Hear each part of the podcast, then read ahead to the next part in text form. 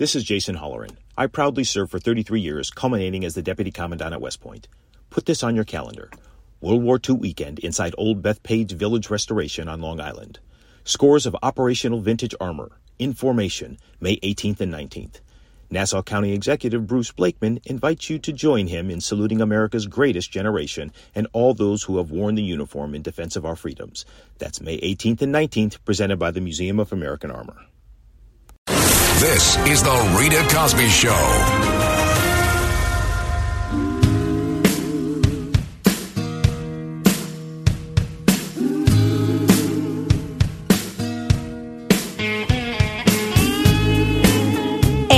This is the Rita Cosby Show. Just literally a few hours ago tonight, an appellate judge came down and essentially stayed a ruling that took place last night by a Nassau County, New York judge that said that the mask mandate was illegal and unconstitutional, basically putting a stay on that. New York Governor Kathy Hochul saying she's going to continue to fight for this mandate in court, but she's going to hit a lot of bumps, including ones led by our next guest, New York Congressman Lee Zeldin, who was part of the team leading the fight against these mandates. Congressman, great to have you here. Great to be with you. Oh, great. Perfect. I want to ask you, Congressman, what's your reaction to this new decision that just came down by now another judge saying they're going to stay the previous decision? Where does this fight go? Because so many people are so passionate. So many people are so passionate, and you have multiple fronts here. One is you have this great New York Supreme Court judge ruling yesterday saying that it's unconstitutional and illegal, this statewide mask mandate. But here's another thing. I was just driving in the car a couple days ago, and I was listening to a public service announcement from one of our experts with medical research field telling all listeners driving in their car that the CDC is now recommending not to use cloth masks. So you have a statewide mask mandate. You have 2-year-olds in masks. You're 2 years into the pandemic. You have all sorts of people around the state who are up in arms. You have a judge saying it's unconstitutional and illegal. And with all the other problems facing our state right now, we have two NYPD officers who we have to bury, and cashless bail needs to be repealed, and the cost of living that's choking people out of the state, leading the whole country in population loss. You want to put all of your bandwidth that should be spent elsewhere, fixing all sorts of problems I just mentioned and many others, and instead be trying to force that 2-year-old to still wear that cloth mask that the CDC is recommending they don't wear. Yeah, it does seem ludicrous. I agree. And the fight, especially as you're talking about, do you believe this is sort of obviously a personal liberties issue, that this is a freedom of choice issue? Parents should be deciding whether or not their son or daughters are in masks. And this issue isn't just about the statewide mask mandate for school. It's all over. And it's also about government circumventing the legislature and a governor thinking that they're ruling some empire with unlimited power. They know best, and they could do whatever they want. You know, one branch of government controlling everything. This is New York State and the United States of America. This isn't some other country somewhere else. So there are multiple issues here. There's a freedom and liberty. There's about our Constitution and balance of power, checks and balances. And then it's also about actually following the science, following all of it, not just a part of it that is convenient for your political calculation and the selfish narrative that your political consultants want you to focus on, and ignore the rest of the science. You know, everybody, we're talking to New York Congressman Lee Zeldin. You know, Congressman, people are going, well, what do I do? First, parents get this message of like, okay, and a lot of them sent their kids today without masks to schools because they heard that the first judge ruling, now this other one. What do you say to confused parents? Well, we need to fight now. We need to mobilize, be active, advocate passionately for our kids, for our freedoms, for our rights. But at the end of the day, keep in mind that November 8, 2022, Kathy Hochul's name is going to be on the ballot. I'm looking forward to defeating her at the ballot box. We have an opportunity this time next year. If you want to talk about January 2023, I, as governor, on day one, I'd get rid of all COVID vaccine and mask mandates. We need to repeal cashless bail in the state and support our law enforcement more, not less. There is, Alvin Bragg, who's the Manhattan DA, refusing to enforce the law. On day one, I'd pursue removing the guy, which is within the constitutional powers of the New York State governor. So, when you're talking about that person who's listening right now, they want to know what to do. Part of this fight is right in front of you as you think about what to do in the days and the weeks to come, and you have to advocate. I'll give you one other aspect of what's right in front of us is that the state legislature might be considering bills like, for example, requiring all kids to receive the COVID vaccine in order to attend school in the fall. You need to go talk to your state senator, state assemblyman. Let them know where you stand on these issues. Mobilize with other parents. Make sure your voices are heard. Be active in social media, but also don't lose focus of what's coming this November 8th, what it means as far as what kind of a government you want January of 2023. Yeah, I agree. Absolutely. By the way, Lee, will you stick around? I want to have you talk a little bit more about crime when you come back. Will you do that? Can you hang around for a little bit? We're going to take a quick break and continue with Congressman Lee Zeldin after the break. I want to continue now with Lee Zeldin, Congressman Lee Zeldin. And Lee, I want to get your reaction as to what we should do, in terms of fighting crime and this ambush and this disrespect of police officers. I'm so glad that we're such big supporters of our men and women in blue. I know you are, Congressman, too, so much.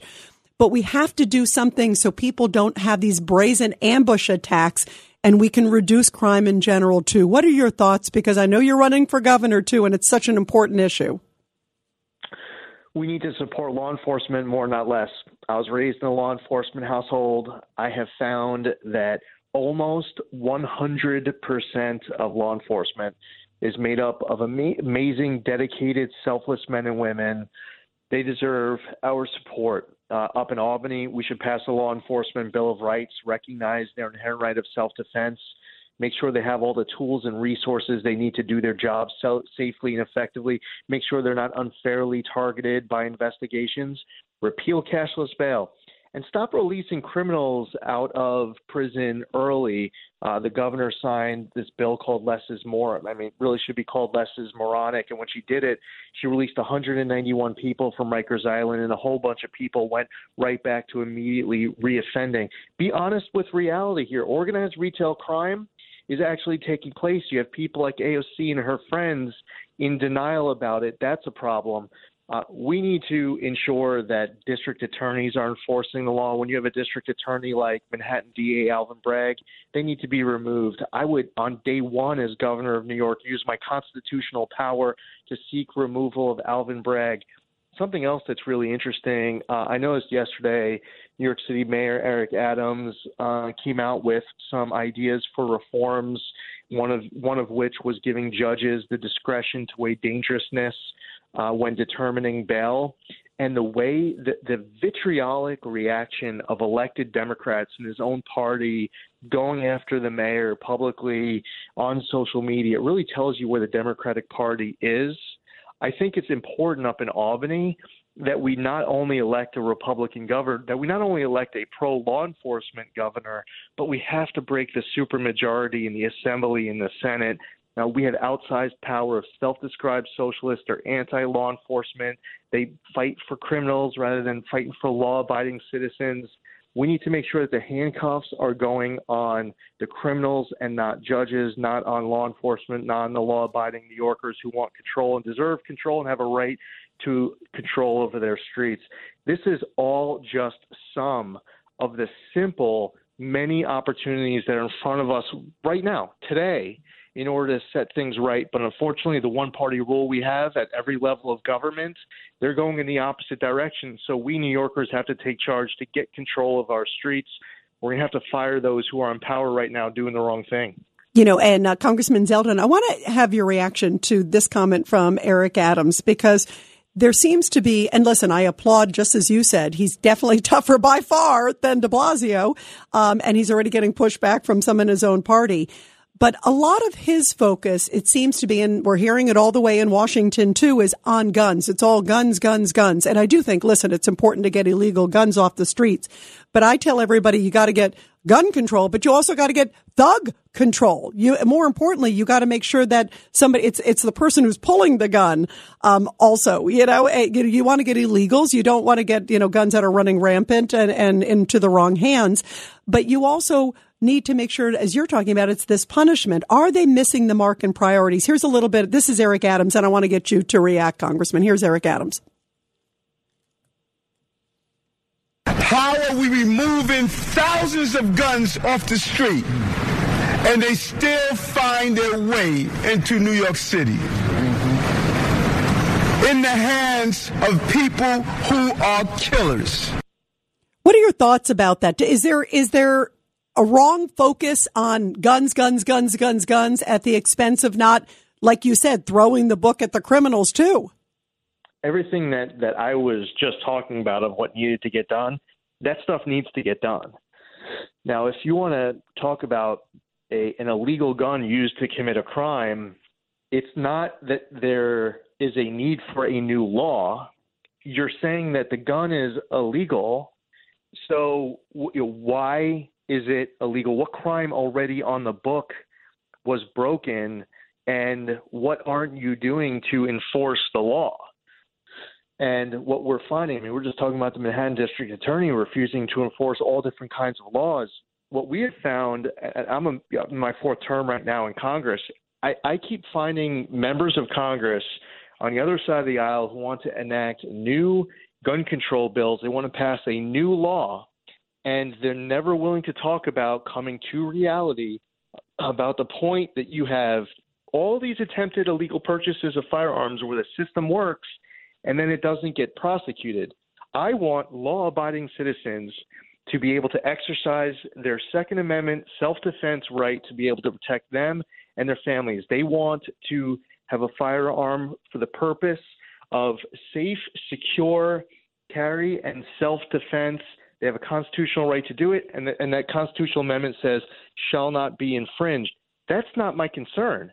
The concern are the criminals who aren't looking to have a firearm for safe and secure reasons and are looking to do bad things with it, and the system is not working.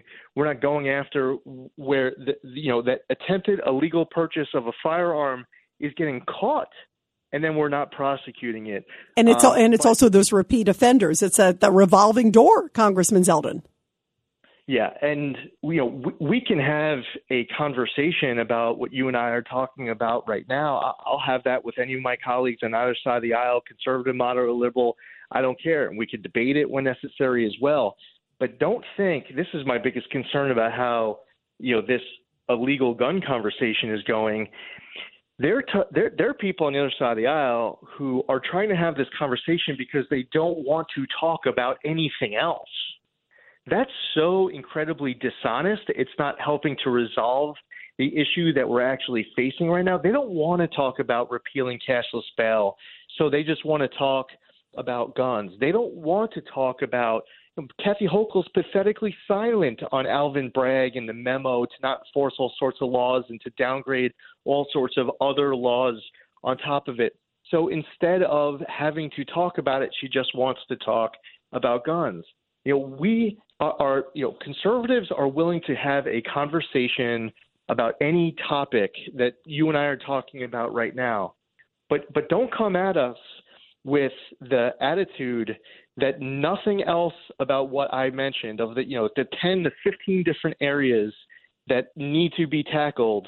We there's no bandwidth, there's no oxygen left to talk about any of that because all we have to talk about is guns. It's just not going to work. The New Yorkers are smart enough. They realize the consequences of cashless bail and releasing these prisoners early and not backing up our men and women in blue. They know about all these other contributing factors that are massive reasons why public safety is going in the wrong direction. And you and I didn't even start to talk about anti-Asian hate and anti-Semitic violence.